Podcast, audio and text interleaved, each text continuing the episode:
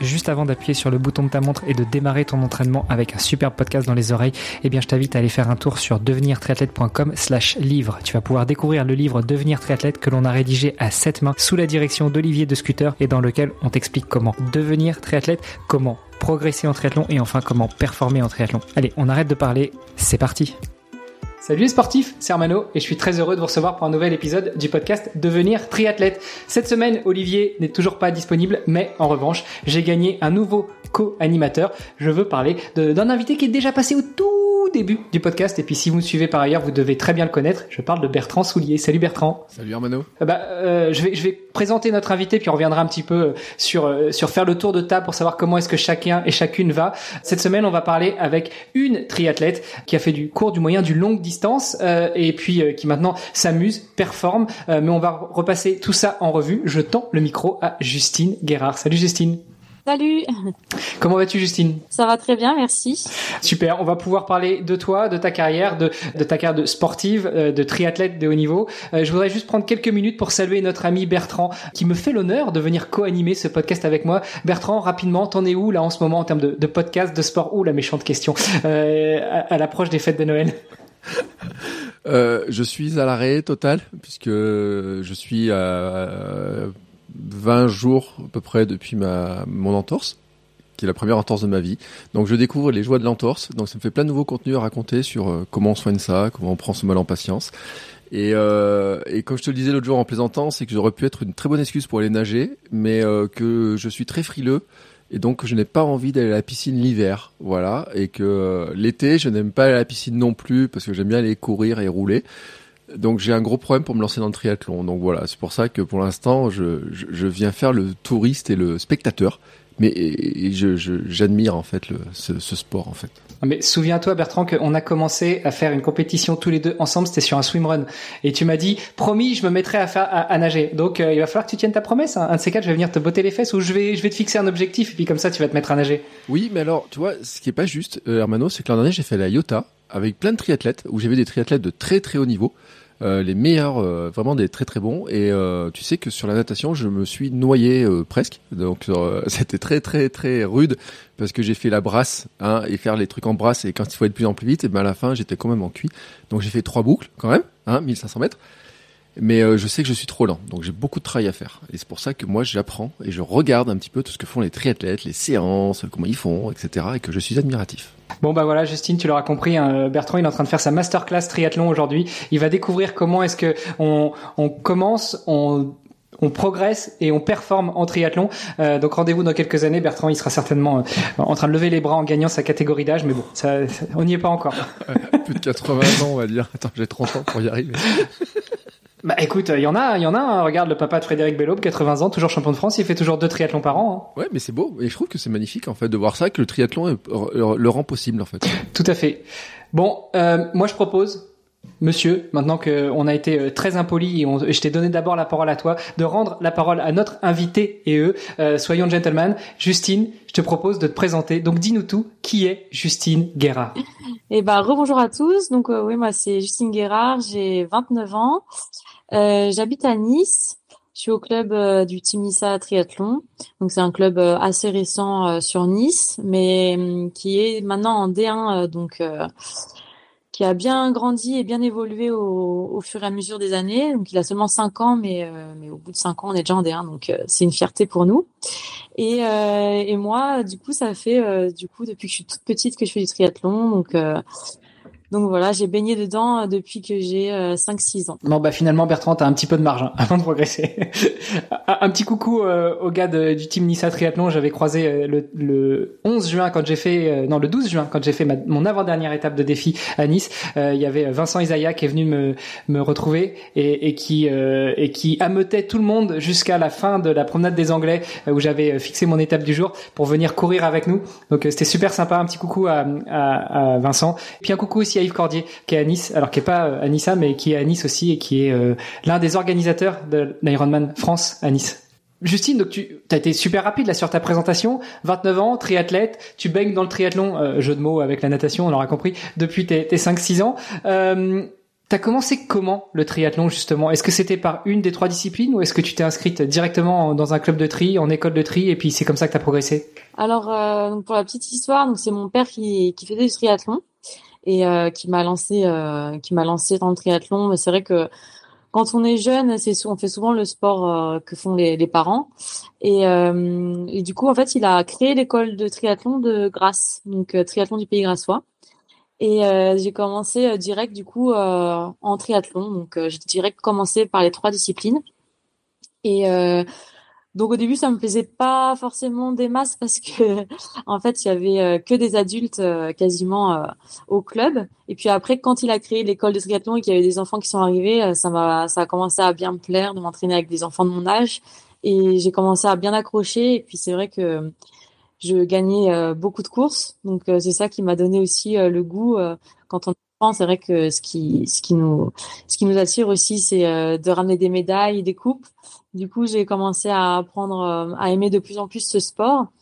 Et, et puis après, en fait, j'ai jamais arrêté ça m'a enfin j'ai jamais fait d'autres sports que du triathlon du coup. Et du coup en commençant par les trois sports est-ce qu'il y avait quand même euh, un petit plus sur les sports qui sont plus techniques notamment euh, la natation éventuellement la course à pied ou est-ce que c'était très équilibré? Euh, bon c'est des questions un petit peu rhétoriques que je pose parce que j'ai commencé le triathlon il y a quelques années aussi donc en général il y avait quand même une grosse grosse dominante sur une discipline. Moi quand j'ai commencé du coup bon j'étais vraiment petite donc on faisait environ une ou deux séances de natation par semaine. euh, je devais avoir une séance course à pied et puis euh, une séance de, de, vélo. Et puis petit à petit, euh, quand j'ai approché des catégories donc minimes où j'avais donc l'objectif de faire les championnats de France, là ça a commencé à être un petit peu plus sérieux. Donc j'ai commencé à faire trois quatre séances de, de, natation par semaine. je faisais un petit peu moins de vélo que, que le reste. Je faisais peut-être, il me semble, une ou deux séances de vélo par semaine. Et puis euh, j'avais euh, une séance dure de course à pied et euh, je devais avoir un enchaînement vélo course à pied, il me semble, et puis après deux, deux, autres séances course à pied qui étaient des, petits footings. Donc c'était déjà des semaines à, je dirais, 15 heures d'entraînement, donc en minime ça, ça, commençait déjà à être assez sérieux. Et puis et puis en minime, du coup, c'est là où j'ai eu aussi mon premier titre de championne de France de triathlon. Donc ça a un peu lancé ma carrière entre guillemets c'est là où j'ai commencé à avoir euh, les premières sélections euh, en équipe de France pour faire les stages avec euh, avec tous ceux sélectionnés en équipe de France. Donc c'est là où vraiment j'ai commencé à me lancer à fond et à être sérieuse dans ma discipline. Bertrand, tu voulais réagir sur des, des semaines à 10-15 heures quand tu as 12-13 ans? Bah, Non, mais c'est vrai que c'est énorme. On se rend pas compte en fait, parce que c'est vrai qu'on dit triathlon, il y a beaucoup d'entraînement, mais déjà si jeune, autant de séances. Moi, quand j'avais, euh, quand j'étais gamin, quand je jouais au foot, on avait 4 euh, heures d'entraînement et une heure de match. Tu non, Bertrand, on parle de sport. On parle de sport. Pas, pas de foot, on parle de sport. arrête, et eh, t'es mon cœur. Un footballeur pro, ça fait 15, ça fait 12 bandes par match, hein, 11 bandes par match. Je rigole, hein, donc, je rigole. mais ce que je veux dire, c'est que c'est, euh, tu faisais, euh, t'as été après dans des sections type euh, sport-études, des choses comme ça. Ça existait en triathlon. Tu comment? Parce qu'il faut le gérer quand même, l'école, l'entraînement et tout. Alors ouais, c'est vrai que franchement quand j'étais du coup minime cadette, même junior, euh, du coup j'étais au collège et ensuite euh, au lycée, et euh, j'avais euh, toutes mes amies qui sortaient un peu le soir, enfin qui commençaient à un peu découvrir les soirées, petits copains, etc. Et c'est vrai que moi j'avais l'impression de pas avoir du tout le temps parce que je rentrais directement, je me dépêchais de me faire mes devoirs parce que peut-être une heure ou une demi-heure après j'allais à l'entraînement. Donc j'avais, c'était vraiment chronométré quoi. Je rentrais, euh, je faisais direct mes devoirs et une demi-heure après, je partais à l'entraînement. Et euh, j'avais vraiment pas le temps et pas l'envie non plus de sortir parce que quand je rentrais, j'étais juste, euh, j'avais qu'une envie, c'était de me coucher. Quoi. donc c'est vrai que c'était un autre rythme de vie et et par rapport à mes copines qui elles avaient le temps de sortir et de faire d'autres choses, moi j'avais l'impression de que mes journées étaient rythmées et que j'avais le temps de rien. Mais au final, bon, maintenant je regrette pas parce que euh, ça m'a ça m'a permis de vivre des choses vraiment extraordinaires. Et, euh, et pour répondre à la question du coup de euh, sport-études, euh, moi j'étais pas en sport-études jusqu'en bah, jusqu'en cadette. Euh, j'étais entraînée par mon père et du coup j'avais les horaires normales de, de collégienne, donc ça pouvait des fois terminer assez tard. Et, euh, et en cadet de première année, j'ai fait euh, un an euh, au pôle de bouloriste. Donc là, les horaires étaient euh, bien aménagés, c'était vraiment pas mal.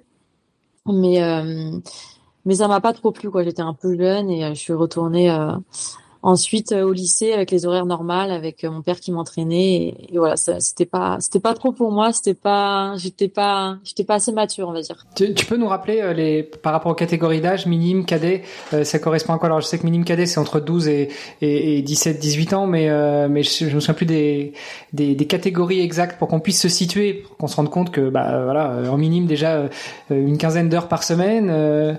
Alors minime, c'est quatrième, troisième. Donc euh, quatrième, on doit avoir 14 euh, ans, il me semble. Mime, quatrième, troisième, cadet, euh, seconde, première, et ensuite junior, c'est terminale et première année de, fac si on fait des études, quoi. Ok, bon, comme ça, ça, ça, plante un peu le décor. Tu disais que tu avais l'impression de pas partager la même chose que tes copines parfois, qui elles euh, découvraient le, la vie en dehors de l'école, en dehors du collège, en dehors du lycée. Est-ce que tu, tu avais l'impression à ce moment-là que c'était une contrainte ou au contraire, euh, tu étais heureuse de bâcler tes devoirs et puis de partir à l'entraînement? Bah, c'est vrai qu'il y a des fois, euh, je me demandais pourquoi je faisais ça parce que j'avais l'impression de vraiment courir de partout et et euh, d'avoir le temps de rien alors que mes copines euh, rentraient chez elles tranquillement et ensuite elles se retrouvaient des fois pour euh, pour passer du temps ensemble. Et, moi j'avais pas le temps de faire ça.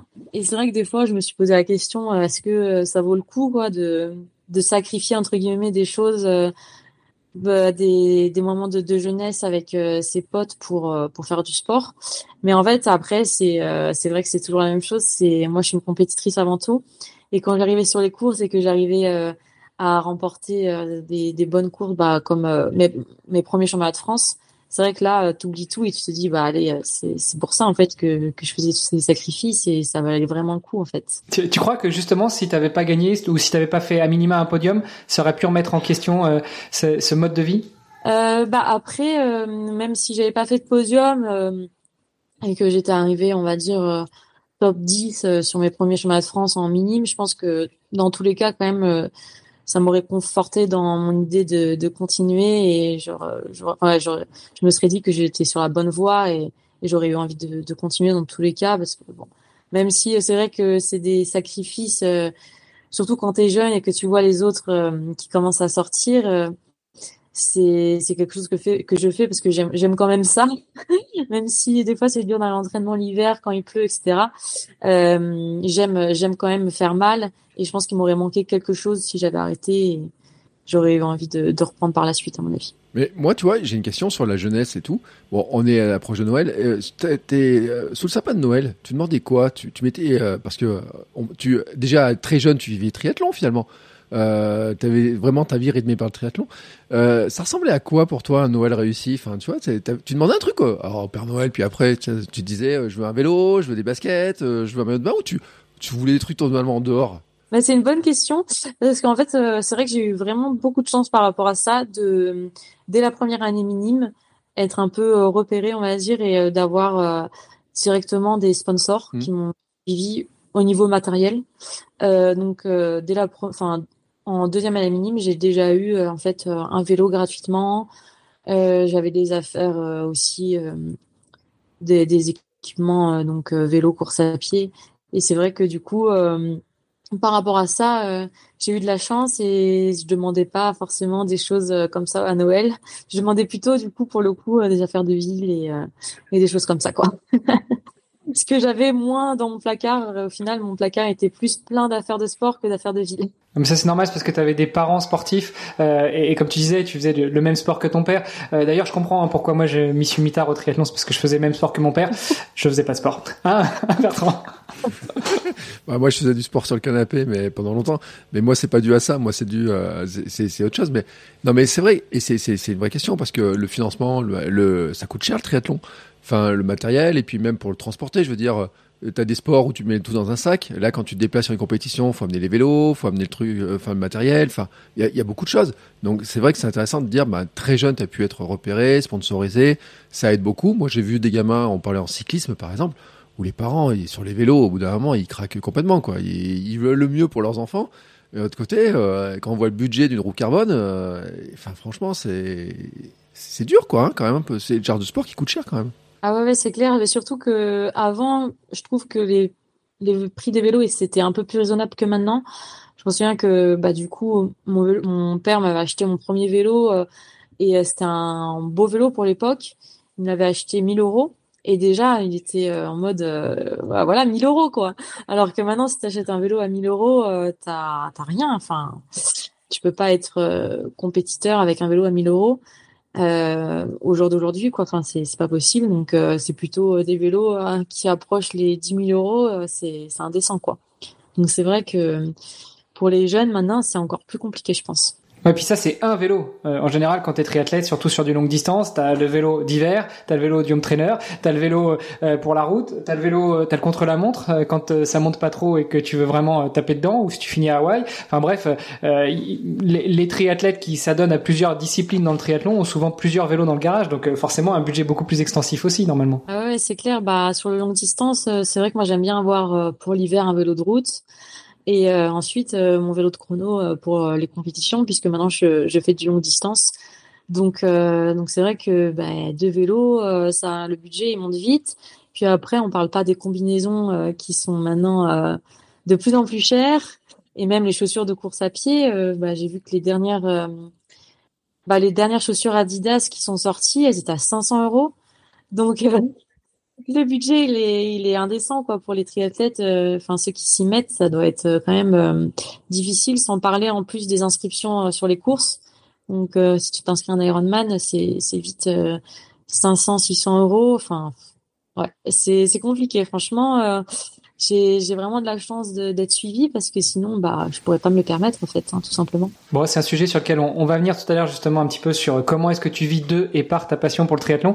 Euh, revenons un petit peu à toi donc euh, très jeune tu découvres le triathlon minime cadet t'es repéré euh, t'es un petit peu euh, soutenu. Comment tu tu passes d'une distance à l'autre? Alors jusqu'à jusqu'à junior de toute façon t'as des distances qui sont imposées tu peux pas aller au-delà mais maintenant tu l'as dit t'es triathlète longue distance donc comment tu passes du du super sprint au sprint au M au L au XL Alors, euh, bah, du coup, jusqu'à hum, mes, du coup, mes 25 ans, j'étais pas du tout attirée par le longue distance.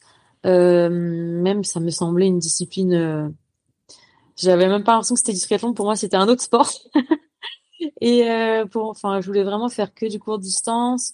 Et j'avais pour ambition d'essayer de, de, me qualifier aux Jeux Olympiques, mais bon, comme on le sait tous, c'était quand même très très compliqué de se qualifier aux Jeux. Mais en tout cas, voilà, je voulais me faire plaisir et faire euh, les meilleures performances possibles sur euh, Coupe d'Europe, Coupe du Monde et euh, essayer déjà de me qualifier sur WTS, ce qui était pas simple non plus à l'époque, et ce qui n'est pas encore simple maintenant. Et, et donc voilà, je me suis fait plaisir sur court distance, mais au bout d'un moment, j'avais envie de voir autre chose. J'avais l'impression que c'était un peu fermé pour moi. voilà, il fallait gagner une Coupe du Monde pour euh, pouvoir participer à une WTCS maintenant d'ailleurs, ça se dit. Euh, et euh, bon, j'avais l'impression que j'allais jamais arriver. Enfin, c'était c'est vraiment compliqué quoi. Déjà gagner une Coupe du Monde, euh, voilà quoi. Faut être euh, faut être déjà très très très fort. Et ma meilleure performance, ça avait été de faire une cinquième place sur Coupe du Monde, ce qui était déjà bien, mais bon voilà. J'avais l'impression que j'étais un peu bloquée dans cette discipline et que j'allais pas réussir à, à me faire à, enfin, à, à, aller dans mes objectifs qui étaient de participer à une WTS. Et du coup, euh, voilà, j'ai voulu euh, voir un peu autre chose et tester autre chose. Et euh, c'est il y a trois ans que j'ai commencé à faire du coup mon premier long distance, qui était à Cannes-sur-Mer et qui a été une vraie galère parce que franchement j'ai j'ai subi du bah non en natation ça allait. J'allais dire du début à la fin mais du vélo jusqu'à la course à pied ça a été j'étais en mode bon bah allez j'essaye d'être finisher. Et puis euh, je pensais même pas à la place parce que je voyais les filles qui me doublaient qui me doublaient qui me doublaient. C'était c'était vraiment dur. Et puis bah voilà après j'ai j'ai commencé à faire des entraînements euh, spécifiques pour le longue distance et plus ça a été plus euh, j'ai réussi à faire des, des meilleures performances et à prendre plaisir sur cette discipline qui est qui est vraiment bah voilà c'est c'est vraiment différent du court distance et et c'est euh, vraiment euh, une course euh, contre soi-même, en fait, je trouve.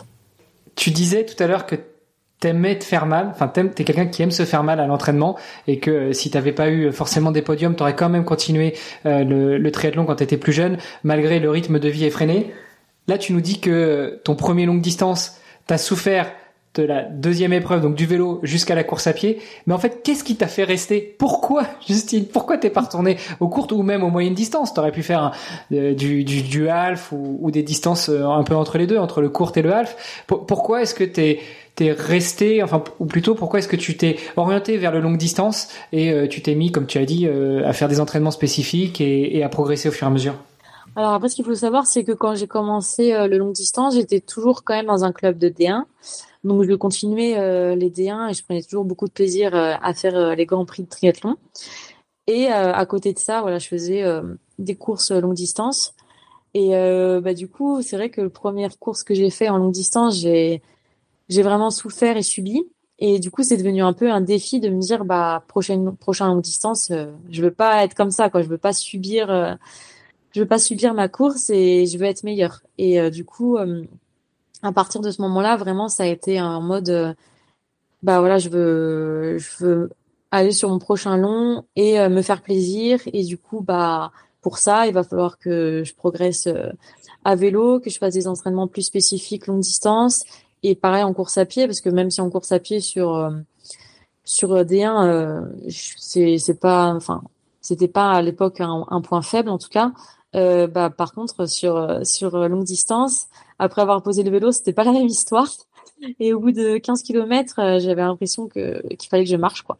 Même si je marchais pas, j'avais des, des courbatures de partout, etc. Donc je, je me suis mis en tête de de voilà de progresser là-dedans et c'est devenu ouais un peu je pense euh, un défi quoi je me suis dit allez euh, je pars sur euh, une nouvelle une nouvelle discipline presque hein, c'est faut le dire c'est vraiment différent et et voilà c'est ça m'a plu de me dire allez on passe à autre chose on ouvre une nouvelle page et on essaye on essaye des nouveaux entraînements et, et de voir ce que ça va donner par la suite quoi oui non mais moi en fait ce que je me rends pas compte en fait c'est ta semaine d'entraînement maintenant tu fais quoi dans parce que bon, de me dire oui, tu roules, tu nages et tu cours. Mais enfin, j'imagine qu'il y a. Non non, elle tricote, elle tricote Bertrand. Ah mais moi, moi je tricote un peu, mais enfin, je pense que tu fais de la musculation, du renforcement, tu as une grosse place parce que tu parles de dire courbature, donc ça veut dire que la casse musculaire elle est importante sur ces disciplines-là. Donc j'imagine c'est ça aussi le passage de plus courte distance à des longues distances, c'est d'arriver à encaisser euh, ces, chocs musculaires répétitifs qui sont beaucoup plus longs et nombreux. Ouais, ouais, c'est clair. Euh, bah, du coup, maintenant, euh, on le voit beaucoup. Hein, il y a beaucoup de triathlètes qui se mettent euh, à la musculation, et je pense que tous les triathlètes de haut niveau font de la musculation, et c'est hyper important. Et du coup, c'est vrai que je m'y suis mise aussi, et ça m'a, ça m'a bien aidé pour, bah, du coup, pour encaisser le vélo et pouvoir partir sur le semi-marathon sans bah, j'ai des douleurs musculaires, mais beaucoup moins importantes que ça a été au début. Donc voilà, je me suis bien renforcée et, euh, et c'est vrai que ça m'a ça m'a aidé euh, là-dedans la musculation. Et euh, bon après, les entraînements ils changent euh, du court distance bien sûr parce que du coup il y a une une part plus importante qui est euh, pour le vélo et et la course à pied et j'ai diminué un petit peu mon volume en natation. Mm. Mais après ça restait quand même des entraînements qui ne changeaient pas non plus énormément, énormément par rapport euh, aux, aux courtes distances. Voilà, on reste quand même sur, euh, sur, enfin, il y avait pas mal d'entraînements qui se, qui se ressemblaient. Euh, on continue quand même à faire de la PMA, même si on, part sur, sur du longue distance. Enfin, moi, je continue à faire des entraînements comme ça. Après, bien sûr, il y a plus d'entraînements seuil. Euh, à rester longtemps sur sur des, des allures half, même Ironman. Mais mais voilà, c'est pas non plus le jour et la nuit par rapport aux entraînements court distance. J'imagine quand même qu'il y a un gros gros changement, c'est sur le plan de la nutrition, de, euh, l'alimentation. Enfin, parce que tu dis à Ken-sur-Mer, finalement, tu nous as pas dit pourquoi ton premier euh, il s'était mal passé. C'était quoi qui s'était mal passé? C'est quoi qui a vraiment cloché en fait? Euh, alors je sais pas si je me souviens plus trop euh, si je m'étais bien alimenté ou pas. Je pense que pas assez, comme beaucoup quand on commence le, le long distance. mais après en fait j'avais déjà fait un long distance à mm. Cannes que je n'avais pas terminé et où j'étais partie beaucoup trop vite. Et en mm. fait, euh, à Cannes-sur-Mer, euh, je m'étais dit euh, là, je veux vraiment finir. Donc, en fait, je suis limite partie pas assez vite. Enfin, j'étais j'étais vraiment, j'ai eu peur d'avoir la même sensation que j'avais eu à Cannes et où j'avais été obligée d'abandonner parce que j'étais vraiment trop cuite. Et du coup, je suis partie sur des allures un peu basses et pour le coup, du coup, un peu trop basses quoi. Mm. Et beaucoup de filles, ouais, enfin, je, je me faisais beaucoup dépasser et c'était un peu, un peu dur mentalement. Et, euh, et pourquoi j'ai été mal? Bah, je pense que déjà mentalement, du coup, j'y étais plus trop parce que j'étais un peu euh, sortie de ma course euh, quand, quand j'avais vu que j'étais plus dans le top 5. Et puis, euh, et puis après, en course à pied, j'avais ouais, j'avais eu vraiment des douleurs musculaires. C'était plus musculaire qu'autre chose, je pense, mmh. sur la course. Je pense que j'étais pas assez ouais, renforcée musculairement. Et, et puis aussi, bah voilà, faut le dire, c'est vrai que bah j'aime euh, j'aime gagner des cours, j'aime faire des podiums et c'est vrai que quand je sors euh, quand j'étais sortie top 5, euh, j'étais un peu déçue et et j'étais en mode bon bah voilà, je veux finir la course mais j'étais plus trop plus trop euh, dans la course quoi. J'étais euh, juste euh, en mode finisher. On le sent bien l'esprit de compétition hein. tu sors de l'eau top 5 ouais bof et t'es plus dans la course. Sur Alf quand même il reste quelques heures de, course non? Bah j'étais sortie de l'eau avec les premières mais c'est après en vélo en fait que je me faisais que je m'étais fait doubler. Et, et c'est vrai que bah ouais on n'aime pas ça hein, quand on est compétitrice se faire doubler et voir qu'on n'arrive même pas à accrocher euh, c'est pas c'est pas plaisant. Donc euh, surtout quand quand on a l'habitude de faire du court distance et que c'est vraiment différent, qu'on peut voilà sur court distance, euh, si tu te fais doubler par un groupe, tu t'accroches dans la roue et tu et tu suis. Il y a une dynamique de course, quoi. Alors que sur sur longue distance, t'es t'es seul face à toi-même. Et si t'es pas bien, bah tu peux pas te mettre dans la roue, c'est pas possible, c'est interdit. Donc donc c'est vrai que c'était euh, tout nouveau pour moi et euh, c'était c'était dur euh, ce ce bah, de se retrouver seul en vélo c'est c'est quand même long quoi. 90 km il y a des moments où tu es un peu tu te demandes ce que tu fais là quoi. Ouais ça aurait pu être aussi une stratégie de course. Peut-être que tu as que tu as un peu plus maintenant mais de se dire bon bah effectivement ça passe ça passe je laisse passer j'attends que ça aille mieux et puis dès que ça va mieux je me remets en mode plutôt courte distance je rattrape et puis après euh, je vais chercher en course à pied. Là, tu étais vraiment euh, vraiment dans le bad dès que tu as vu euh, les filles qui qui passaient. Ouais, c'est ça, ça m'a mis un coup moral. Et, et encore maintenant, hein, faut que je travaille là-dessus parce que encore maintenant quand quand bah souvent j'arrive à sortir aux avant-postes en natation. Et pour l'instant bah c'est un peu mon point faible le vélo. Et quand je me fais doubler bah ouais, ça me met encore un coup au moral. Et et j'arrive pas à me à me dire allez, reste focus des fois j'arrive à le faire mais pas toujours. Des fois c'est ça revient cet esprit un peu euh, pas pas terrible en fait parce que bah je sors toute seule de ma course à cause de ça alors que bah finalement la course elle est très longue. Et euh, je peux très bien euh, avoir un coup de moins bien et puis après me sentir mieux et, et revenir. Mais je peux pas m'en empêcher. Et c'est vrai que bah voilà la prépa mentale et il faut que il faut que je m'y mette euh, un peu plus et euh, ça pourrait ça pourrait m'aider là-dessus je pense. Bon rappelle-le moi j'ai un j'ai un contact enfin j'ai quelques contacts à te partager sur la prépa mentale si tu veux. Donc tu disais que euh, c'était vraiment compliqué cette course-là malgré tout ça t'a fixé un challenge ça t'a mis un objectif de continuer à, de de voir enfin ce que je comprends c'est que le challenge c'était là j'ai pas réussi il y a des améliorations à faire. Voyons voir si ces améliorations que je vais essayer de mettre en place vont me permettre d'aller chercher autre chose. Euh, Bon, finalement, ça a payé parce que tu as été chercher des podiums, tu as été chercher des victoires. Euh, c'est un, ça a pris combien de temps tout ça, ce, ce changement, cette, euh, cette, euh, cette évolution de, de ton corps, mais de ton mindset aussi? Alors, euh, bah, en fait, la première année où j'ai fait Cannes-sur-Mer, donc j'étais quand même euh, encore un peu trop focus euh, sur les grands prix, sur la D1, et du coup, j'arrivais pas à me mettre totalement dans les entraînements à longue distance c'est vrai que j'avais envie de vraiment réussir les D1 et bon euh, quand tu fais euh, quand tu te prépares pour des longs il faut quand même euh, rester focus et faire plutôt des entraînements un peu plus spécifiques. Et, et du coup voilà j'arrivais pas à me mettre à fond en longue distance j'avais toujours la D1 qui me titillait où je me disais j'ai envie de faire de faire vraiment des bonnes courses et j'arrivais pas à le mettre en second plan. Et du coup l'année d'après par contre je me suis dit allez là bah, si tu veux réussir en longue distance, euh, va falloir euh, mettre en second plan les D1 et accepter d'être un peu moins forte sur les D1 et, euh, et te mettre à fond sur sur les entraînements longue distance. Et du coup, c'est ce que j'ai fait. Et c'est c'est là où, euh, du coup, euh, de nouveau sur Cagnes-sur-Mer, où c'était championnat de France euh, en 2021, il me semble.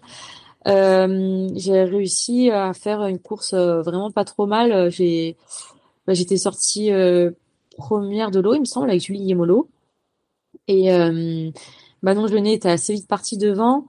Et en fait, moi, je m'étais retrouvée deuxième. J'avais posé, il me semble, le vélo deuxième ou troisième, non troisième, je crois, derrière, juste derrière Julie. Et euh, j'étais partie en course à pied en deuxième position, donc c'était, euh, j'étais vraiment super contente parce que c'était mon, bah du coup mon troisième longue si on compte Cannes où j'avais abandonné. Et euh, et en fait voilà, j'avais vu qu'il y avait eu un gros progrès, même si malheureusement au bout du 15e kilomètre j'avais mis un peu le clignot et j'étais arrivée finalement cinquième. Je m'étais fait doubler vraiment bah du coup par trois trois filles sur les cinq derniers kilomètres, ça avait été ça avait été compliqué mais j'avais vu quand même une nette amélioration par rapport à l'année d'avant où euh, où dès le vélo ça avait été super compliqué. Là j'étais euh, j'avais pris plaisir donc euh, ce que j'avais enfin ce qui n'avait pas été le cas l'année d'avant. J'ai pris beaucoup de plaisir et puis et puis j'avais réussi quand même à faire cinquième de championnat de France où il y avait vraiment toutes les meilleures françaises. Donc donc c'était c'était cool quoi. Ouais, puis on va pas se on va pas se mentir. Déjà, tu parlais de la D1 tout à l'heure. Euh, je crois que la France c'est quand même le pays au monde où on a la meilleure euh, première ligue de triathlon, euh, que ce soit des Français, des Françaises ou même des étrangers. Et, ça permet aussi, bah, pour ceux qui sont peut-être un petit peu en dessous, de pouvoir progresser, de pouvoir évoluer au contact des autres. Donc toi, t'étais encore en D1. Enfin, sur 2021, t'étais un peu moins, mais t'as as fait une bonne partie de ta, de ta carrière en D1. Donc forcément, ça, ça tire vers le haut. Et puis, puis c'est vrai que les Françaises en triathlon sont quand même dans le top 10 mondial. Donc ça, ça c'est sympa de faire un, top 5 euh, sur des premiers vrais championnats de France longue distance. Ouais ouais bah c'est clair. Franchement j'étais euh, j'étais quand même super contente même si euh, bon au final la troisième place a été à même pas deux minutes je crois donc ça s'était joué quand même dans un mouchoir de poche. Enfin quand tu parles de longue distance deux minutes c'est quand même pas grand chose. Et, et ouais, non, j'étais, j'étais vraiment super contente. Et puis après, ça m'a lancé et je me suis dit, il y a quelque chose à faire quoi. T'étais deuxième euh, jusqu'à la pause du vélo jusqu'au même jusqu'au 15e kilomètre à pied. Euh, t'es capable de le faire et du coup ça m'a vraiment motivé à bloc. Et, euh, et c'est à partir de là où vraiment euh, bah, j'ai senti que je pouvais faire quelque chose sur longue distance quoi. Quel enseignement justement ça t'a permis de tirer au-delà du, du, fait que tu sentes que tu, tu, es capable de faire quelque chose, mais, mais euh, comment est-ce que tu as transformé l'essai? Comment en fait de, de, cette presque victoire en faisant un top 5 au championnat de France, euh, tu en sors des enseignements et, euh, et tu arrives après à, à évoluer vers bien mieux? Qu'est-ce que tu as changé? Qu'est-ce que tu as mis en place? Est-ce que c'était au niveau du mindset? Est-ce que c'était au niveau des entraînements? Est-ce que c'était au niveau de, de la récupération, de la nutrition? Enfin, Qu'est-ce que tu as mis en place justement pour pouvoir évoluer vers euh, ce Graal d'aller gagner les championnats de France, voire même au-delà? Alors, euh, je pense que ça a été surtout euh, ouais au niveau du mindset en mode bah voilà tu peux le faire. Donc ça m'a ça m'a vraiment fait du bien mentalement de, me dire que que je pouvais faire des bonnes courses sur longue distance. Et surtout bah ce qui va aussi beaucoup changer c'est que le fait de de faire des entraînements spéciaux pour les longues distances euh, j'ai pris plaisir. Alors que l'année d'avant j'avais pas pris trop de plaisir quoi. Donc je me suis dit allez tu peux enfin si tu t'entraînes bien et que tu résistes musculairement sur euh, sur ces, cette discipline, tu prendras du plaisir comme tu prends sur euh, sur les D1 et et tu pourras faire des belles choses. Et c'est à partir de là ouais que que je me suis mis vraiment à fond à fond là-dedans quoi parce qu'avant enfin ouais avant ça c'est vrai que c'était un peu j'étais entre les deux qu'est-ce que je fais? Est-ce que je continue le long distance alors que ça m'a pas trop plu? Ou je reste sur le court je savais pas trop? Et là à partir de là c'était un peu le déclic euh, allez c'est bon je, je me mets à fond euh, dans le long distance et ça me plaît quoi. Oui du coup ça veut dire quoi se mettre à fond dans le long distance? Euh, tu changes donc tu nous l'as dit, tu as un petit peu changé ta, répartition au niveau des entraînements, mais tu changes ton volume horaire euh, par semaine, euh, tu augmentes beaucoup le vélo, beaucoup la course à pied. Qu'est-ce que tu as changé dans ces entraînements pour passer du mode entraînement courte distance au, mode entraînement longue distance? Non, en fait, ce qui a surtout changé, c'est que du coup, j'étais dans un club de D1 où, euh, bah, du coup, ils me demandaient d'être là sur quasiment tous les grands prix. Et en fait, à partir de là, je me suis dit, bah, si tu veux faire du longue distance, et que tu veux faire euh, bah pas enfin là du coup en fait je faisais euh, une D1 bah il y en avait une en mai une en juin je sais plus trop enfin non une en mai deux en juin et deux en septembre. Et du coup bah si tu si tu veux faire du long c'est compliqué de caler en plus de ça cinq courses qui sont des courses très intenses et des courses bah qui qui aussi t'obligent à faire des déplacements qui sont fatigants, etc. du coup, enfin, à partir de là, j'ai réfléchi et je me suis dit, allez, j'arrête la D1 ça a été dur quand même parce que c'est un, c'est une discipline. Enfin, j'aime beaucoup ça. Et du coup, ça a été dur à prendre comme décision. Et c'est à partir de là où je me suis dit, allez, je vais au Nissa, on va faire, euh, on va monter une petite équipe en D3 sans se prendre trop la tête. Comme ça, je fais euh, moins de cours sur euh, le court distance et je me mets plutôt à faire plus de cours, de courses sur longue distance pour faire plus d'expérience et, et du coup prendre ouais, prendre de l'expérience sur euh, sur chaque course, c'est c'est hyper important pour euh, tout ce qui est nutrition et puis même euh, voilà, ça ça permet de voir de de savoir un peu si je fais des erreurs, essayer de pas les reproduire sur sur les prochaines courses. Donc il y a rien de tel de de faire des courses tout simplement. Et du coup, c'est à partir de là ouais, donc j'ai arrêté j'ai arrêté la D1, je me suis j'ai changé de club et, et je me suis mis à faire plus de plus de courses, tout simplement. Combien tu fais de courses dans la dans, dans, l'année maintenant que tu es sur du longue distance? Alors cette année, j'en ai fait un peu trop. en fait, euh, j'ai même pas compté, mais j'ai dû en faire, euh, je pense. Euh, j'ai fait aussi des courses de courte distance parce que du coup, on est en D2 euh, mm. maintenant. On était en D2 cette année avec la Tinissa. Et euh, j'ai même pas compté, mais je pense que j'en ai dû en faire au moins 12. mais mais ouais, l'an prochain, j'en ferai pas autant. En fait, cette année, euh, ce qui s'est passé. Et 12 sur du half, sur du sur de sur du full Ironman. Euh, c'est parce que c'est vrai qu'on définit le longue distance à partir du half Ironman, mais euh, donc c'était 12 half. Euh, non non, j'ai pas fait 12 half, j'ai fait j'ai dû faire je pense 5 ou 6 half et j'ai fait 3 D2. Et après, j'ai fait les Fit Days, donc il y avait plusieurs courses en plusieurs jours. C'était c'était pas facile. Et, euh, j'ai fait le M d'Embrun, donc euh, ouais, j'ai pas trop compté, mais mais voilà, en tout, euh, j'ai dû faire peut-être 5 ou 6 halfs et plus les courtes distances. parce que j'aime toujours le court distance quand même, donc je, je garde un petit pied dedans. Mais ouais, ça, ça doit être ça. Et en fait, c'était beaucoup trop. En fait, j'ai au début de saison, j'étais pas très bien, donc j'ai j'ai pas pu faire beaucoup de courses et j'ai voulu me rattraper entre guillemets en à partir du mois de juin. Et en fait, j'ai j'ai fait trop de courses du coup et après euh, j'étais un peu un peu cramée sur la fin de saison donc euh, je me suis dit que l'année prochaine j'allais pas faire cette même erreur et euh, même si j'ai envie de faire plein de courses j'essaierai de de me canaliser Bon Bertrand, t'as vu, hein, euh, quand, quand on parle de, de, course à pied, de marathon, on dit souvent qu'il faut plusieurs semaines pour récupérer d'un marathon. Euh, chez les triathlètes, euh, on laisse pas beaucoup de semaines pour récupérer d'un Alpha Ironman qui a une épreuve autrement plus traumatisante qu'un marathon. Non, non, mais les triathlètes sont des sont ont, un mode de vie qui moi me, me était tant parce qu'on parlait des heures d'entraînement.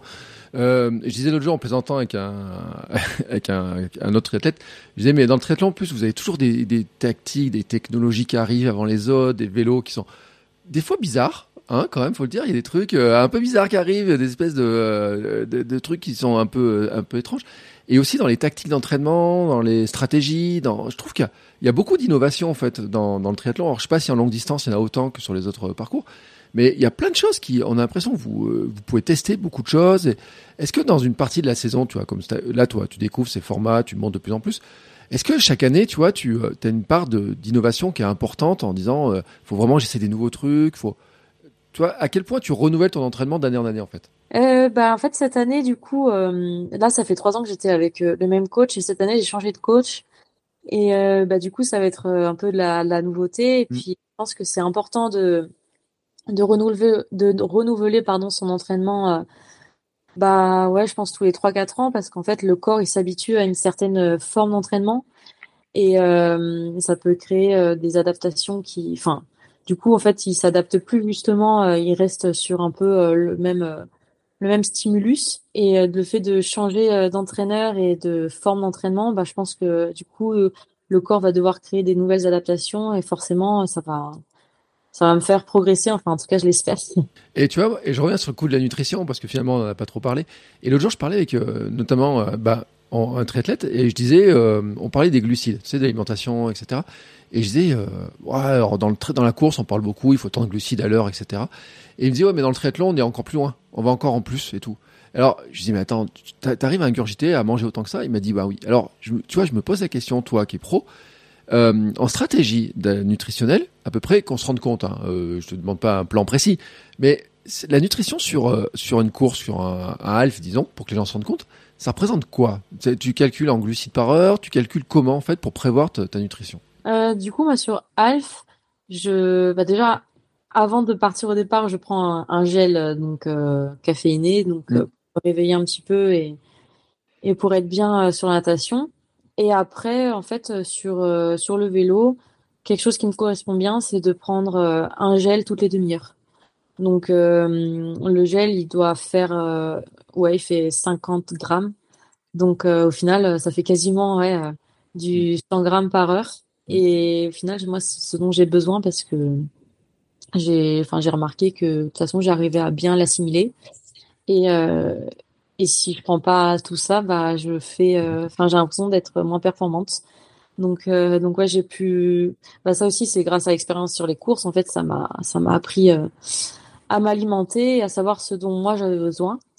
Et, et là cette année bah du coup je vais passer sur full distance donc ça va être encore autre chose. Il va falloir que je pense je m'alimente encore plus et que bah du coup j'espère pouvoir supporter autant de, de glucides sur euh, sur autant de temps quoi. Et justement par rapport à ça, euh, est-ce que tu tu testes déjà à l'entraînement ta, ta stratégie de nutrition? Euh, Donc tu disais full distance, c'est-à-dire on passe sur on passe sur euh, Ironman complet, 3-8 de natation, 180 de vélo et un marathon Bertrand pour terminer. Euh, et tu est-ce que tu peux te contenter juste de doubler le volume de, euh, de ta nutrition ou est-ce qu'il faut ajuster? Comment tu testes ça à l'entraînement finalement pour quelqu'un qui voudrait monter sur Ironman ou qui voudrait, après avoir fait plusieurs saisons sur Alf, passer sur la distance? Quel conseil tu pourrais donner? Après, chacun est différent et chacun peut supporter euh, tant de glucides. Il y en a qui qui vont pas supporter de prendre autant que moi je le prends. Mais euh, voilà, ce qu'il faut faire, c'est vrai, c'est bah, s'entraîner. Bah, à l'entraînement à, enfin, à essayer d'assimiler euh, le plus de glucides possible. Enfin, en tout cas, euh, moi, c'est ce que je vais essayer de faire. Voilà, de me dire, euh, bah là, j'ai 4 heures de vélo, voir si j'arrive à, à supporter de prendre 100 grammes de glucides par heure ou si au bout d'un moment je je peux plus quoi. Et c'est vrai que ça, il faut le travailler dès l'entraînement parce que si tu arrives en course et que bah déjà tu testes des nouveaux gels et que tu testes une méthode, bah tu peux si tu as de la chance ça peut passer. Mais il y a peu de chances que ça passe quand même. Euh, c'est vrai qu'il faut jamais tester les choses à l'entraînement en compétition. Il faut les tester à l'entraînement euh, pour être sûr que, ça passe le jour J quoi. Ah ça on, ne l'aura jamais assez dit. Et, euh, et pour ceux qui, qui en doutent encore achetez le livre devenir triathlète et puis vous verrez dans, la partie que j'ai coécrite eh bien je l'inscris bien. Et limite j'aurais voulu le mettre en gros en rouge en faire un titre de, de chapitre. On ne teste jamais rien en compétition notamment des tubes de, de, de, de crème solaire. Mais ça, c'est autre chose. Bertrand, interdit de rire. non, parce que pour la petite histoire, sur euh, marathon Niscan, euh, j'étais parti sur euh, euh, mes ravitaux, j'ai tout préparé la veille, j'ai rechecké le matin et je suis parti. Et au 26e kilomètre, je vais pour avaler un, un, un tube de bah, un gel. Et en fait, c'était pas un tube de gel, c'était un tube de crème solaire. Et je m'en suis rendu compte une fois que j'avais commencé la première gorgée. Voilà. Donc on ne teste rien en compétition. Sympa. Mais au moins, il a pas pris de coup de soleil au boyau, donc c'est le principal, tu vois. Il est, il est encore là, il est encore présent. Euh, mais bon, et c'est vrai. Non, mais après, tu vois, c'est intéressant l'histoire des glucides parce que euh, moi, l'entraîneur me disait ouais, on monte jusqu'à 150, mais c'est vrai qu'il y a une question d'entraînement, il y a une question de tolérance, il y a une question de goût personnel. Euh, parce que moi, tu vois, tu me dis ça, moi, c'est ce qui me fait peur d'ailleurs. Je me dis, oh, attends, s'il faut que je prenne autant. Il y avait un entraîneur de vélo, il m'a dit, ouais, faudrait que tu prennes 90, tu vois. Et moi, je prends mes, mes, sticks de miel. De, je, je, dis, attends, faut que j'en mange un tous les X minutes. Je dis, mais, mais je fais que ça, tu vois. Je fais, je fais que ça. Et c'est pour ça que c'est une vraie question, l'entraînement, qui, je pense, qui pose beaucoup de problèmes à beaucoup de personnes, parce que j'en ai parlé avec plein de gens. Euh, tu vois, il y a une question aussi euh, de dire, euh, tu, où, où, tu les mets tes gels, tu vois, sur le, t'amènes tous tes gels avec toi? Est-ce que tu as des ravitaillements, tu vois, dans les courses, parce que quand t'es de l'extérieur, tu sais pas trop. Tu vois, m'a dit oui, sur le vélo, tu peux en mettre. je dis oui, mais attends, si tu pars avec euh, 20 gels dans les poches, euh, tu les mets où? Alors, tu vois, fait partie des questions. Alors, ça peut paraître très débutant, mais je pense qu'il y a, tu vois, moi, c'est des questions logistiques. Je me dis comment tu gères ce truc-là en fait? Alors bah, c'est vrai que maintenant les les, les vélos contre la montre ils sont bien faits et il y a une box en fait où on peut mettre les gels et puis donc enfin moi ils rentrent pas tous mais mmh. après bah le reste en fait je les mets dans les poches de la trifonction derrière tout simplement et du coup ça me permet de mettre bah, je, je, mets trois gels, j'arrive à mettre trois gels dans la box plus, euh, on va dire une petite, euh, un petit, une petite barre euh, fine, et mmh. puis le reste, le reste dans les poches, tout simplement. Bah, je Non mais moi, moi j'ai de la bagagerie, c'est sur mon vélo. Moi je peux en mettre plein. Hein, moi je peux mettre 50 barres protéinées, je peux mettre plein de trucs ça. Non mais moi tu sais je fais du gravel, je fais du bikepacking, je suis parti faire du vélo pendant 9 jours d'affilée. Mais c'est vrai que c'est la question que j'avais posée et c'est intéressant parce que c'est des, tu peux te dire après, euh, est-ce que comment tu gères ce ravitaillement, comment tu gères ça. C'est pas si simple que ça en fait. Moi, je trouve ces questions de logistique et je me rends compte ça pose beaucoup de problèmes à beaucoup de gens quand on se lance dans ces disciplines-là, parce que finalement, euh, c'est quand même un, plan qui est vraiment super important pour pas tomber en panne d'essence et euh, que ça devienne vraiment l'horreur sur la sur la suite de la course quoi. Bah, surtout quand tu cherches la performance en fait, parce que à la limite tu pars en bikepacking, euh, t'as un point A, t'as un point B, et puis euh, l'essentiel c'est que t'arrives à ton point B. Euh, tu peux te permettre, euh, même à l'ancienne, de scotcher avec du Chatterton, des, des barres, des gels, tout ce que tu veux sur ton vélo. Quand tu cherches la performance, t'as pas le droit à l'erreur, et c'est comme pour reprendre l'image du foot, hein, quand tu quand un, un, joueur de foot envoie le ballon à son coéquipier, il a même pas besoin de voir où il est, il est censé savoir où il est, presque au millimètre près. Et, et là, pour tes gels et pour tes barres, pour ton ravito de manière générale, c'est pareil. Tu vas pas les chercher euh, Justine, j'imagine. Tu sais où elles sont. Hop, tu sais que c'est dans ta box, tu sais quel gel tu vas aller chercher, tu sais que c'est un moment c'est la barre et, et, tu tu réfléchis pas en fait. L'objectif c'est d'aller tout droit et c'est pas de réfléchir à ces éléments-là. c'est ça, mais euh, mine de rien, euh, au début c'était un stress supplémentaire parce que bah voilà sur le court distance. sur sur D1 en fait je prenais un gel avant le départ et puis après je mettais un gel à côté de mes chaussures de course à pied au cas où mm. mais bon voilà sur une heure d'effort en général je prenais rien du tout donc euh, j'avais pas ça à penser. Euh, c'était juste euh, aller à fond du début à la fin et puis c'était quelque chose que je faisais depuis que j'étais minime donc c'était c'était voilà c'était c'était pas trop c'était plus trop stressant à la fin pour moi. Et c'est vrai que bah après sur mon premier mes premiers longues distances maintenant ça va mieux mais au début c'était un stress supplémentaire de se dire est-ce que j'ai pris assez, assez, de gel? Est-ce que je vais pas tomber en hypo? Est-ce que je vais pas en prendre trop? Et euh, bah après, de toute façon, il y a que l'expérience qui fait qu'au bout d'un moment, tu sais ce dont tu as besoin. Mais au début, ouais, c'était c'était quand même stressant euh, toutes ces questions-là que je me posais pas avant sur euh, court distance. Et, euh, et, finalement, maintenant, bon, ça, ça y est, c'est c'est ancré. Mais, euh, mais, au début, ouais, c'était c'était quand même c'était quand même assez stressant toutes ces questions que dont j'avais pas forcément la mmh. réponse. Parce qu'au final, on peut te conseiller, mais après, il y a que toi qui sais ce dont tu as besoin au fur et à mesure des compétitions euh, quand ouais au fur et à mesure quand tu commences à prendre de l'expérience tu, tu commences à savoir ce dont tu as besoin mais au début c'est c'est pas évident quoi et tu vois, j'ai une question subsidiaire sur l'histoire de glucides, d'alimentation et tout. Est-ce que tu t'es aidé de capteurs, tu sais, parce qu'on parle beaucoup des super sapiens, on parle beaucoup des tests de lactate aussi, toutes ces choses-là. C'est des choses que tu utilises, toi, dans ton entraînement, ces outils-là, ou, ou finalement tu fais plus au, ressenti, à la sensation? Euh, bah, Du coup, le super sapiens, euh, je l'ai utilisé cet hiver pour voir un peu euh, ce que ça donnait. Et euh, bah, c'est vrai que du coup, ça m'a donné des indications, mais après, euh, je me, j'ai, enfin, j'ai, maintenant, maintenant que j'ai les indications, en fait, mm. après, t'as pas besoin de le, le porter H24. Enfin, moi, j'ai, j'ai pas l'impression d'en avoir besoin tout le temps, et du coup, voilà, ça m'a donné des indications un peu sur les entraînements et tout ça, mais j'ai pas non plus trouvé ça indispensable, quoi. Franchement, je pense qu'on peut s'en passer. Euh, mais est-ce que tu peux t'en passer parce que tu l'as testé cet hiver, mais pas encore justement en condition de course? Est-ce que sur ton premier long, tu vas le prendre, euh, alors que ce soit un half ou un full, hein, pour voir justement quelle est la réaction de ton corps euh, au fur et à mesure de l'effort, voire à chaque à chaque ravitaillement, ou tu restes sur l'idée que bah, finalement tu te connais suffisamment bien pour pouvoir gérer un petit peu à la sensation sans forcément avoir besoin de, d'un indicateur supplémentaire ou d'un appareil supplémentaire? Bah, c'est vrai que sur full, comme ça va être nouveau pour moi, ce sera peut-être euh, intéressant à ce moment-là de, de le refaire, enfin de retester un petit peu euh, et de remettre un capteur. Mais euh, mais sur Alf, je pense que du coup maintenant, je sais ce dont j'ai besoin et je le remettrai pas sur sur les Alf. Mais c'est vrai que sur full, ouais, du coup ça va être nouveau et du coup de nouveau. il va falloir que je teste des nouvelles choses. Quoi. Bon, tout à l'heure, on, on, rigolait un petit peu en off avec Bertrand qui disait qu'il admirait ta magnifique foulée de course à pied. Euh, Comment est-ce que tu travailles justement ça? Parce que effectivement, euh, suivant la distance que l'on va courir en course à pied, on n'adapte pas forcément euh, la même foulée. Tu viens du, très court, puis du court, maintenant du half, euh, tu te diriges vers le full. Est-ce que tu adaptes un petit peu ta foulée ou tu restes très très élancé avec une foulée très longue et très aérienne?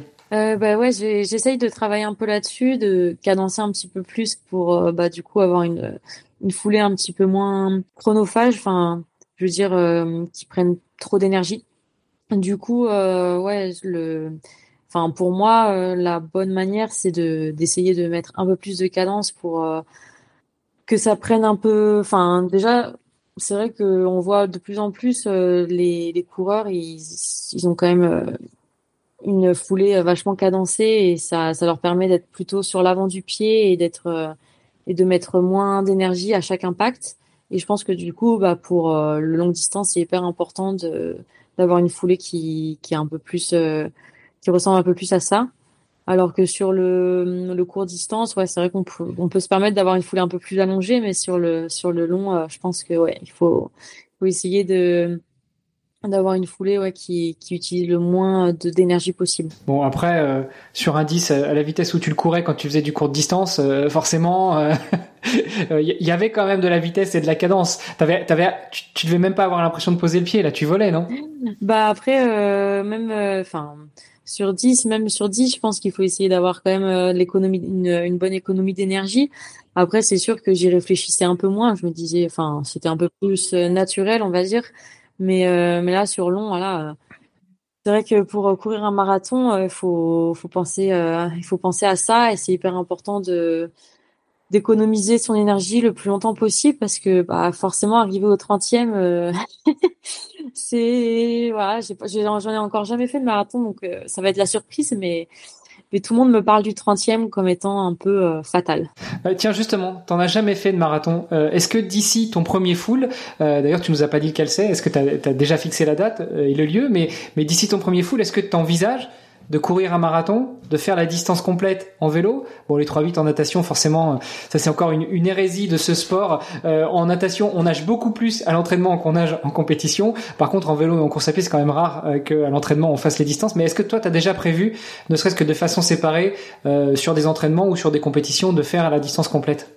Euh, alors, bon, en vélo, j'ai déjà fait des longues sorties. ma plus longue, ça a été 250 km quand j'avais fait le tour de la Réunion euh, l'an dernier. C'était c'était sympa. Euh, donc euh, non, bah, après je veux pas dire que ça me. Puis le tour de la Réunion c'est tout plat, donc. Euh, non, il y avait pas. Je crois qu'il y avait 2000 de dénivelé. C'était pas non plus. Ouais, c'était déjà bien, mais. Au final, 2000 sur 250, ça va, ça, ça, fait 10, c'est plat, quoi. Non, du coup, bon, on va pas dire que ça me fait pas peur, parce que si, ça me fait peur de faire 104 km euh, après 4 euh, km euh, en natation. Mais je pense que ce qui me fait le plus peur, c'est effectivement les 42 km à pied que j'ai jamais fait ni à l'entraînement ni en compétition. Et, et, non, mais du coup, je je ferai pas, je ferai pas de enfin de marathon avant mon full distance. J'aurais pas, je pense, le temps de le faire. Et, et du coup, ouais, c'est bah, pour répondre à ta question, celui que j'ai choisi, c'est l'Ironman de Nice, donc le 16 juin. Bah, parce que du coup, euh, c'est à la maison, euh, je pourrais euh, repérer le parcours en long, en large, en travers. et je pourrais, enfin voilà, c'est c'est chez moi, j'aurais, je pourrais dormir chez moi la veille, je pourrais tout faire à la maison, j'aurais pas besoin de faire de déplacement et j'aurais la, la famille et les amis qui seront là pour m'encourager. Je pense que c'est super important, surtout pour un premier full, d'avoir d'avoir du monde et d'être soutenu quoi. Bon, tu connais le parcours à Nice. Hein. L'avantage c'est que euh, tu vas souffrir les 90 premiers en vélo et après ça, ça, descend. Donc après tu fais tourner les jambes pour après partir sur ton marathon. Tu vois, c'est pas mal comme préparation pour un premier marathon de tourner un peu les jambes avant. Ouais, bah, je pense que le parcours, euh, le parcours, il sera, enfin, je, je vois déjà par où on passe parce que voilà, je les ai déjà fait euh, en plusieurs fois à l'entraînement. Et euh, je pense que je pense que c'est un, un, très très beau parcours, donc euh, ça va me plaire. Après, euh, voilà, ça va être euh, premier premier Ironman de toute ma vie, donc euh, donc voilà, c'est c'est pas rien. Et, et c'est vrai que c'est pas si mal de me dire bon, en gros, tu as 90 km où tu vas un petit peu souffrir et puis après, tu vas pouvoir un petit peu récupérer après le marathon. C'est vrai que c'est bien de de pouvoir euh, souffler un petit peu, de refaire un peu baisser le cardio et après euh, pour partir sur le marathon. Euh, et c'est vrai que ça, ça me fait, ça me fait vraiment peur. Je pense que j'ai stressé comme un bébé avant cette course parce que bah voilà, c'est, ça va être tout nouveau et mais en même temps, je suis, je suis hyper excitée de faire un Ironman cette année. -là. Ça va être, ça va être une belle expérience. Moi, j'espère. tu, tu t'es déjà fixé des, des temps? Tu as déjà fixé des, objectifs sur la natation, sur le vélo, sur la course à pied ou tu y vas vraiment en mode découverte? Non, pour l'instant, euh, bah, j'ai pas du tout fixé de temps. Après, euh, je pense que voilà, le, le, parcours, je le ferai sûrement euh, quelques fois à l'entraînement, donc je pourrais me, ça pourra me donner une idée. après, sur le marathon, voilà, comme j'en ai jamais fait, bah, je partirai sur un pace que j'essaierai de tenir le plus longtemps possible. Mais euh, c'est dur de se dire, euh, voilà, je vais faire tel temps, tel temps précisément, parce que tu sais jamais trop ce qui peut se passer euh, le jour de la course. il peut y avoir tellement de, voilà, s'il fait super chaud, ça peut être rendre les choses hyper difficiles. S'il y a beaucoup de vent aussi, enfin, voilà, je pense que on verra le jour J et déjà terminer le, le full, ce sera déjà une, une belle chose. Oui, mais en fait, après, bon, dans le sud, vous êtes plein. Il y a beaucoup de, vous êtes tous dans le sud. Enfin, je dis pas tous dans le sud. Moi, je connais rien, mais vous êtes quand même beaucoup dans le sud et tout. Et euh, il y a plein d'événements aussi. Et moi, j'avais reçu Julie Yemolo dans un de mes podcasts, et euh, elle a fait euh, podium à Lambraman. Alors, qui est quand même euh, un, un, format euh, qui, est, qui, est, euh, qui, est, vraiment costaud et tout. Est-ce que ça, ça peut te donner des idées, tu vois, quand tu regardes J'imagine que vous croisez, vous discutez, en plus vous avez des performances, vous n'étiez pas très loin dans les niveaux et tout. Est-ce que ça te donne des idées, tu vois, te dire, bah, ce genre de course-là, peut-être sur un défi, peut-être, alors pas maintenant, parce que il faut apprendre et tout. Est-ce que ça peut te donner des idées quand tu vois, par exemple, une Julie Yemolo qui dit bah tiens, elle est capable d'aller faire un podium sur l'Ambraman, de dire bah il y a peut-être des, des, trucs qui sont euh, peut-être euh, un peu différents, tu vois, dans par rapport à ce que tu connais des compétitions, des types de compétitions qui sont peut-être plus euh, je sais pas comment on pourrait dire ça, je sais pas comment on les appelle, moi je les appelle pas plates, mais tu vois, enfin, plus basé sur des temps où c'est, ça ressemble plus à des défis, tu vois, où t'as, où c'est vraiment un défi très particulier l'Ambraman. Ça te donne des idées, ça, ou pas? Bah, l'Ambraman, en plus, c'est vrai que c'est une course qui m'a toujours euh, donné euh, donné envie quand même. C'est euh, c'est voilà, c'est un parcours incroyable. Et c'est vrai qu'en fait, ce qui est marrant, c'est que l'an dernier, on va dire un mois ou deux mois avant la compète, je m'étais dit mais pourquoi pas en fait la faire en mode en mode sans prise de tête, mmh. sans forcément de d'entraînement spécifique pour ça, et en mode finisher, en mode voilà grosse enfin grosse journée d'entraînement.